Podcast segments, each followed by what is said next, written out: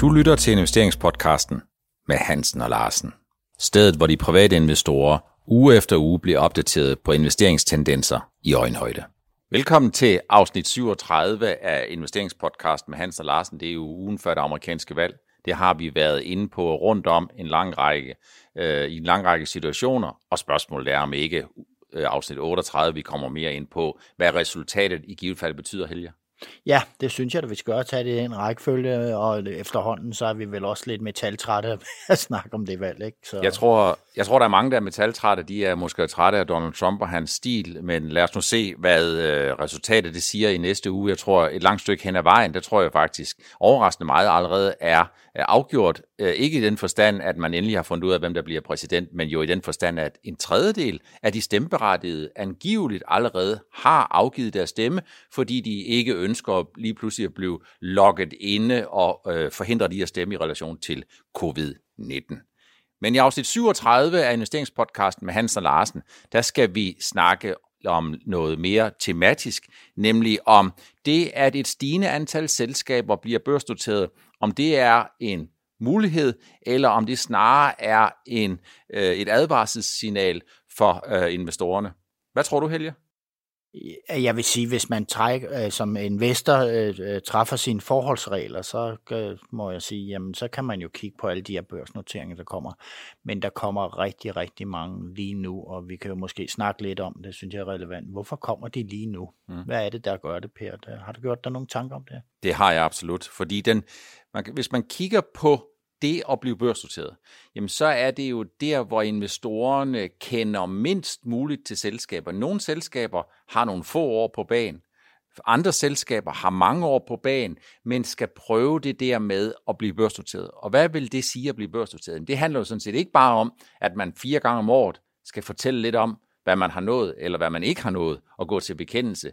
Det handler om, at det er en helt anden og ny måde at drive sin virksomhed på. Ikke i den forstand, at man nødvendigvis får mere eller mindre omsætning, men man skal altså offentliggøre en hel del mere om sit investeringsmæssige DNA, og det er der rigtig mange mennesker, øh, som øh, synes er besnærende. Det er derfor, vi har stor interesse, når selskaberne skal blive børsnoteret. Men der er altså en lang række selskaber, som ikke klarer godt Ja, og jeg vil også sige det her, at de lige pludselig skal indstille sig på at sætte nogle ressourcer af, både personalmæssigt, men også økonomisk, til at være børsnoteret, sådan så de hele tiden lever op til de standarder, som man forlanger børsnoterede virksomheder.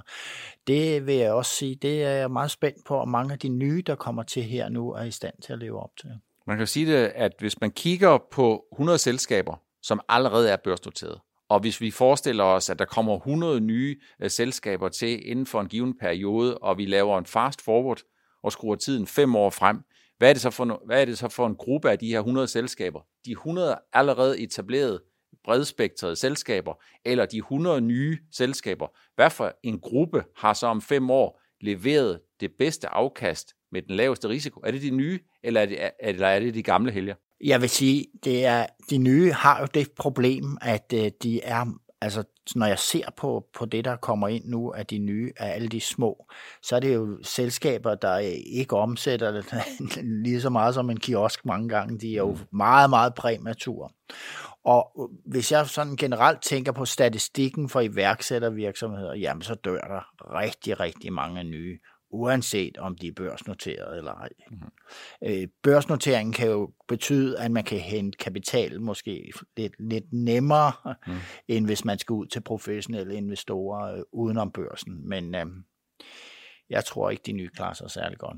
Man kan altså, sige... som i, i gennemsnit, der vil være en del, der gør det, men jeg vil tro ikke i forhold til de etablerede. Nej, hvis man, øh, jeg, jeg tror, at statistikken, den er, eller det er ikke noget, jeg tror, jeg ved, at statistikken, den er meget overvældende. Den siger, at de selskaber, de 100 nye selskaber, der kommer på børsen, jamen de har en meget, meget stor, større spændvidde, og de vil få et meget, meget større risiko øh, defineret som øh, udsving i aktiekursen. Til gengæld så vil de få et mindre afkast. Men ikke desto mindre, så er det sådan, at når nye selskaber bliver børsnoteret, så er det omgivet med meget stor mystik. Meget stor mystik, som jo bliver vendt til, at her er noget ekstraordinært, som er forbeholdt de få, og der er mange færre aktier til salg, end det, der bliver efterspurgt. Det er sådan nok et stykke hen ad vejen for de lidt mindre selskaber, og det er jo ikke så mærkeligt, for de mindre selskaber, det er jo dem med de vækstambitioner. Det er dem, der mangler vækstkapital. Det er dem, der for alvor skal ud og vise investorerne, at de faktisk godt tør sætte vækst bag ved øh, de kapitalkrav, de har. Og, og for nogle af dem, der lykkes det jo. Det må man jo sige. Ja, det gør det, og det, vi skal have nogle succeser, og så får vi flere øh, øh, øh, nye selskaber på børsen, der siger, jamen, der tænker sådan, jamen, ja, når de andre kan, så kan vi så mænd også. Så, øhm, så ja, det er en god idé, at vi får en, en investorkultur herhjemme, der borger for, at vi får flere nye selskaber ind på børsen.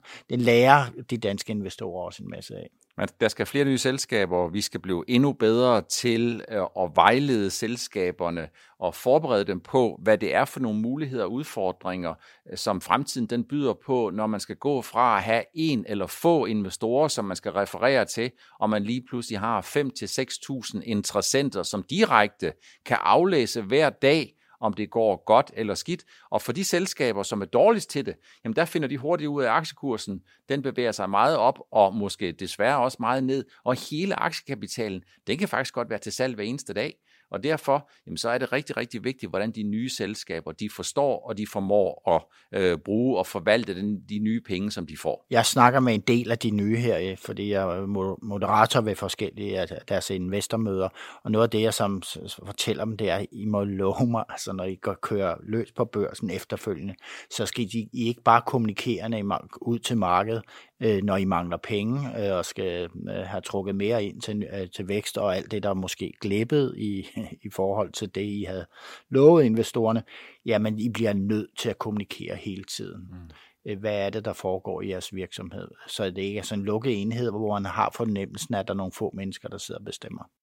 Vi er godt i gang med afsnit 37 af investeringspodcasten med Hans og Larsen, husk stadigvæk på, at vi rigtig gerne vil modtage de gode generelle bidrag, øh, som gør, at vi kan være med til at folde nogle emner ud, og tesen er stadigvæk så meget som muligt til så mange som overhovedet muligt. Det er nu lidt større selskaber, som, øh, øh som møder ind på kontoret. Siden 2018 har vi jo faktisk ikke haft nogen af de større selskaber, som skulle børsnoteres i Danmark. Det var dengang Netcompany kom øh, på børsen. En kæmpe, kæmpe, kæmpe succes. Det tror jeg ikke, der er to forskellige meninger om. Nu kommer Huskompaniet, som har øh, meddelt, eller Huskompaniets ejere, skulle jeg jo øh, sige, det er jo EQT, den svenske kapitalfond, som har sagt, at de ønsker at lade, eller de har intentionen om at lade sig at lade Huskompaniet øh, børsnotere.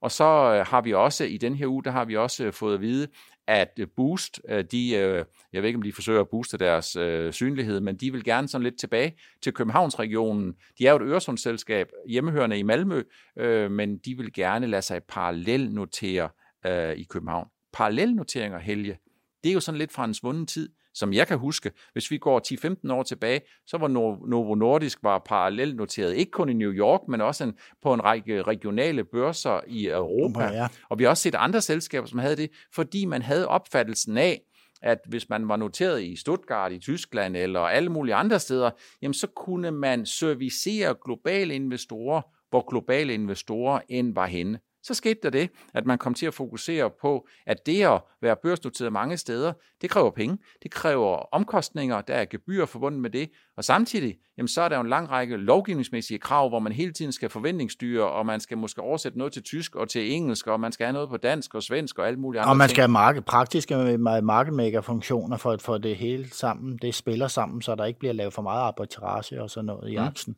Så jeg vil sige, paralleller øh, øh, notering i Danmark og Sverige, ja, jeg tror, at det er fristende for Boots at gøre det, fordi at nu har de med coronatiden, så har de jo fået det Boots i deres omsætning og forhåbentlig også indtjening, som, mm.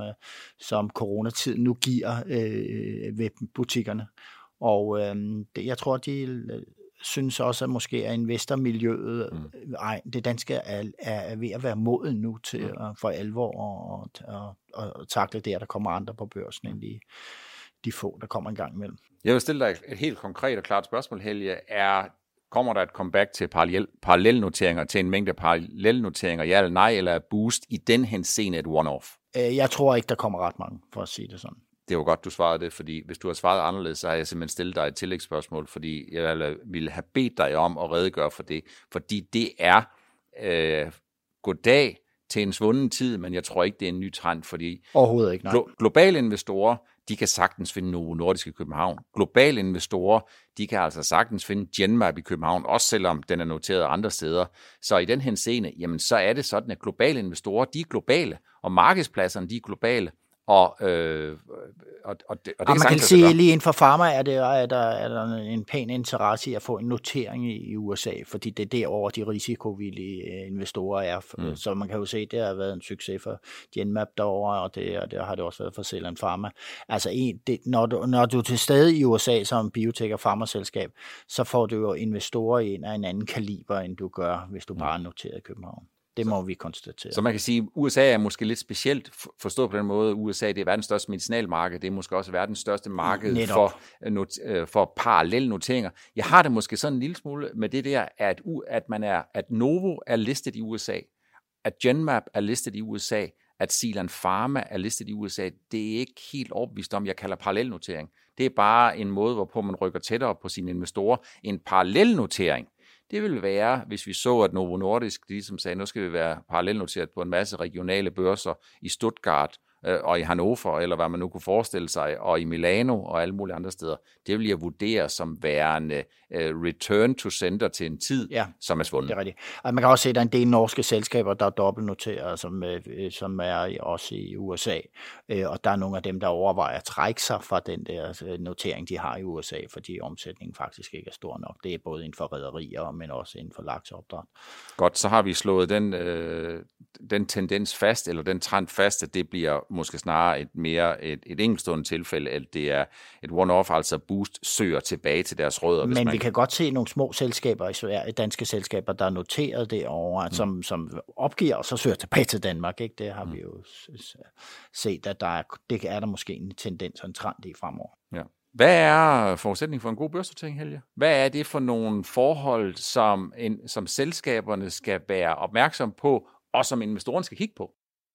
Øh, det, det man først og fremmest skal, hvis vi nu tager alle de små her, det, det man først og fremmest som investor skal øh, forstå, det er, at øh, jamen, det her selskab er så præmaturt, så det er ikke noget, man skal investere de store beløb i. Og vi kan også se de små selskaber, der går ud og, og, og tegner for forud for børsnoteringen. Der er der temmelig mange investorer inde i de her små selskaber, og det er ikke de store beløb. De professionelle investorer, må man sige, mange af dem er, øh, som de ligger i, i, i hver selskab. Det er altså beløb til at, som man kan sige, mange kan komme i nærheden af, men der er altså nogle af de her business angels, som går ind og så siger, jamen vi vil godt være med her, men de afpasser det, det investerede beløb efter risikoen. Mm. Og jeg synes også, at man, vi må snart få banket ind i de, de private investorerne, jamen når så et lille selskab kommer på børsen, og med så øh, lavt frit flow, jamen så kommer der altså fuld knald på aktiekurserne. Mm. Men det er ikke berettiget i forhold til selskabets, det de bliver tegnet på. Nej. Altså det, det, nu har vi set det så mange gange, og det, det, de, der er nogen, der hopper i mm. hver gang. Ikke? Køb en lille portion, og så kig kvartal efter kvartal, år efter år, øh, så kig selskabet i, øh, øh, i kortene, og så se, jamen er det, er det bæredygtigt det her, og er, mm hvad skal det værdiansættes til det her selskab. Så man kan sige, at forudsætningen for en børsintroduktion, jamen det er, at du køber en lille entrébillet, øh, selskaberne skal til at lære de nye investorer at kende, og investorerne skal til at lære selskaberne at kende, og den måde, hvorpå man lærer selskaberne at kende, det er ikke ved at kigge på aktiekursen og så se, om andre har certificeret. Både, der skal være en stor omsætning i aktien, og der skal være en stor stigning de første to til fire dage, men det er en tillid, som selskaberne skal gøre sig fortjent til, og investorerne, jamen de skal jo gøre sig den umage, i stedet for at bruge 90% af deres tid på at sidde og kigge på aktiekursudvikling, så skal de måske bruge 90% af den tid, som de vil dedikere til det enkelte og lille og mindre selskab, til at sætte sig ind i, hvad er det DNA'et i det her selskab. Fordi på den måde, så får man jo det bedste match mellem det selskabet siger, de gerne vil være, og de forventninger, som investorerne har til at investere i selskabet. Ja, og man kan også noget andet nu, når der kommer så mange øh, øh forskellige øh, øh, små øh, børsnoteringer, så kan man sætte en lille beløb i, i, i måske dem alle sammen, eller en, en stor del af dem, og så kan man så luge ud i efterhånden, mm. øh, som øh, selskaberne udvikler sig. For der er nogle vinder, i, når der bliver noteret rigtig mange, så er der nogle vinder, og der bliver man jo belønnet i rigt mål, når man vinder, og dem man taber, det, jamen, hvis man ikke har investeret det store beløb, jamen så kan man måske vinde i den sidste ende. Og vi kan se, dem, der er øh, i hvert fald amerikanske øh, investorer, som er rigtig gode til det her med de her small cap selskaber, jamen de tager en stor buket, og vinderne øh, dækker de tab, der er på det, de, dem, der lukker. Mm.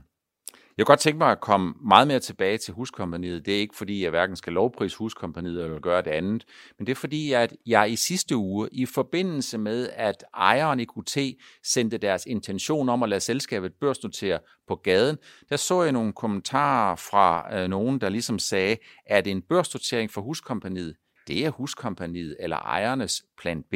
Og det synes jeg da faktisk er lidt interessant. Jeg ved faktisk ikke, om det er en plan A eller det er en plan B eller i virkeligheden om det er en plan C. For der er jo tre muligheder, når et selskab skal sælges. Hvis et, en kapitalfond ejer et selskab, så kan selskabet, eller kapitalfonden kan jo sige, vi ønsker at sælge til en anden, det jeg kalder finansiel købmand. Det vil sige, vi ønsker at sælge til nogle andre, som måske kunne tænke sig at komme ind. Det er en proces, der går hurtigt øh, fordi øh, kapitalfondene de er gode til tal, de er vant til at arbejde under pres, og de har en klar og fokuseret strategi. Det er relativt få omkostninger, der er forbundet med den, øh, og det går stærkt. Til gengæld er det sådan, at en finansiel købmand skal jo videre med det her produkt på et senere tidspunkt. Det vil sige, at prisen bliver lavere.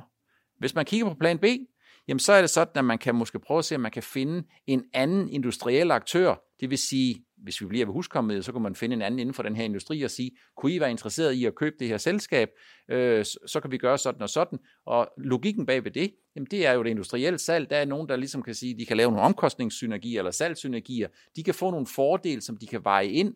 Det går relativt hurtigt at få lavet sådan en salg. Det er relativt få øh, omkostninger forbundet dermed, men det er ikke sikkert, at man får den højeste pris.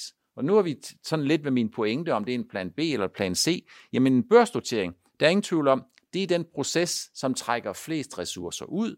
Det er den proces, der tager længst tid. Det er den proces, der tager de fleste omkostninger, fordi der skal laves prospekter og investormøder og alle mulige øh, op og ned. Men en børsnotering er jo også der, hvor en distributionseffekt, altså det, at du i stedet for at have en eller to ejere, lige pludselig har 25.000 ejere, eller noget af den stil, jamen den der distributionseffekt, det er jo med til at gøre, at prisen den bliver højere. Så om det er en plan A, om det er en plan B eller en plan C, det ved jeg ikke, men det er da ikke nødvendigvis sådan, at man kan sige, at en børsnotering er den bedste eller den værste løsning, men det, kan, det kommer der lidt an på, hvordan det passer ind i profilen. Er det ikke korrekt? Ja, det gør det jo. Altså, og, øh, I og med, at øh, de her kapitalfonde, de, øh, det er jo lånefinansieret, det de beskæftiger sig med. øh, så de, øh, de holder jo helt nøje øje med udviklingen af de her selskaber. Og det er jo ikke altid lige nemt, for man kan jo se uh, Tiger, uh, altså vores Tiger. Tiger, tiger, butikkerne der. Ja. Ikke? Altså, det, det gik jo ikke som det, man havde regnet med, og så noget kommer man jo ud fra, og man kan sige, at huskompaniet, der er jo noget cyklisk inden for den branche, så der skal de jo også finde de rigtige tidspunkter at lave en exit på, inden at vi måske får en lavkonjunktur inden for, for, for det her med, med boliger, ikke? så huser når det er sådan, at en kapitalfond der ejer sådan et selskab, jamen så har de jo typisk sådan en ejertidslængde på 3-7 år. 3 år, hvis de forløser potentiale meget hurtigt. 7 år, hvis det ikke lykkes dem inden for deres planlægningsperiode at få frigjort det potentiale, så de kan komme videre.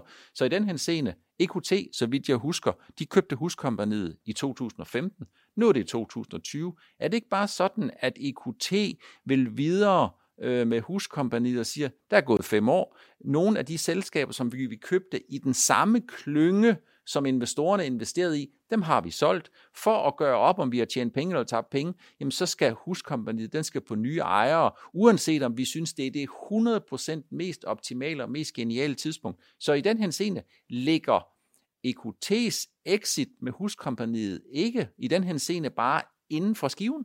Jo, altså det, nu er det lidt forskelligt fra kapitalfond til kapitalfond, men mange de kører jo på den her måde, og det er en stor kapitalfond, der ejer huskompaniet. Så øh, det, det kan du have helt klart ret i. Øh, man må også sige, at øh, de går ind, de kapitalfond går ind i modne selskaber, og så modner de dem endnu mere og, og skærer dem til at øh, gør dem fedt til at klare sig i vanskelige konkurrenceforhold. Øh, og så, så er det jo så begrænset, det kan man jo gøre igennem en årrække, og fem år, jamen det, det, der skal måske, det er måske ved at være den magiske grænse for, ja, der skal man have lykkes med mm. alle de stærke ressourcer, konsulenter og hvad man ellers har, mm. øh, som man kan sætte på en virksomhed, og så skal det skydes afsted. Øh, sådan er det jo også, når man går rundt og kigger på varerne i hylderne i en, i en detaljforretning, der er altså noget, der, der kommer en sidste salgsdato, og den øh, holder man øje med. Så det er vel sådan, at man bare kan tage udgangspunkt i at sige, at alle er sandsynligvis bekendte med, at ejendomsmarkedet, det er jo et marked med luner. Øh, det er et marked, som har performet overraskende godt i rigtig, rigtig Ej, mange år. Og ja. hvis man kigger på den økonomiske udvikling i huskommet, så har den faktisk været relativt stabil set i forhold til de udsving, man har undervejs. Ja, de har også haft nogle svingærner, de skulle sådan lidt uden for Danmarks grænser. Det har ikke været sådan helt fantastisk. De har også skiftet øh, øh, finansiel oberst i form af finansdirektøren, øh, som er blevet skiftet øh, ud undervejs, fordi man måske har haft nogle idéer om noget, som så viste sig ikke at rumme det potentiale og den økonomi, som man havde regnet med. Men huskompaniet er vel også øh, vidnesbyrdet om, det er en del af industrien, som bliver mere voksen og mere moden i den forstand, at de ikke bare nødvendigvis skal producere og sælge 10.000 huse, men at de optimerer lidt på de finansielle discipliner, og på den måde måske tager lidt af risikoen ud af det at være husbygger, fordi de er jo mere en asset light, end en husbygger var for 10, 15 og 20 år siden. Helt klart, ja. Strukturen har ændret sig i den branche der med det der. Ja.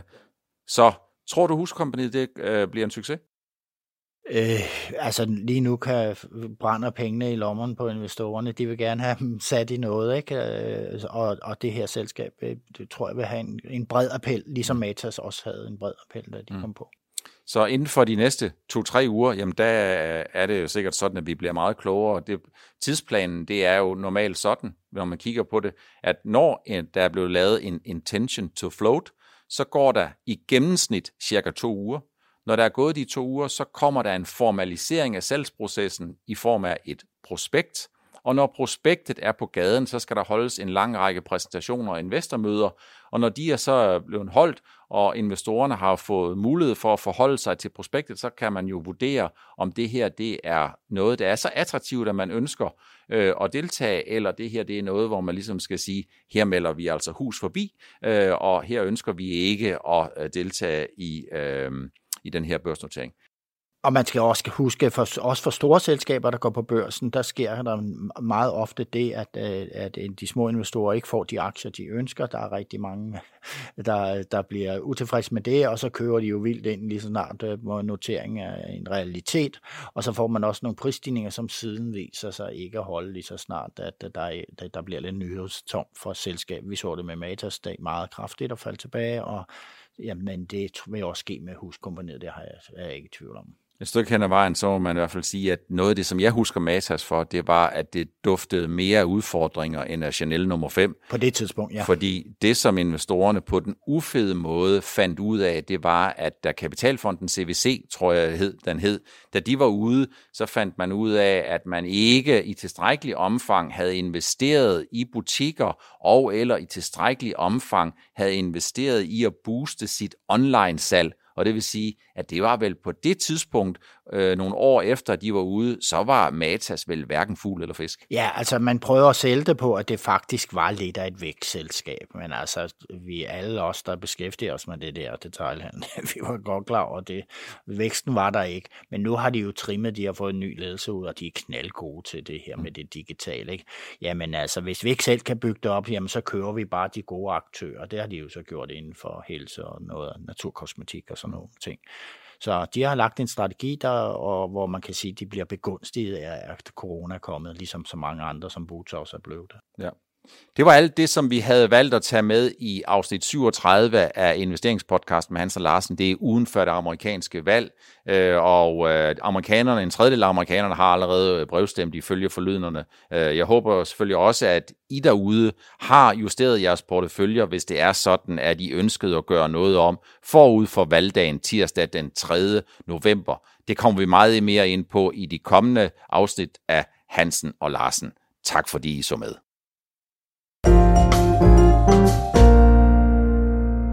Du lyttede til investeringspodcasten med Hansen og Larsen. Vi ses igen i næste uge.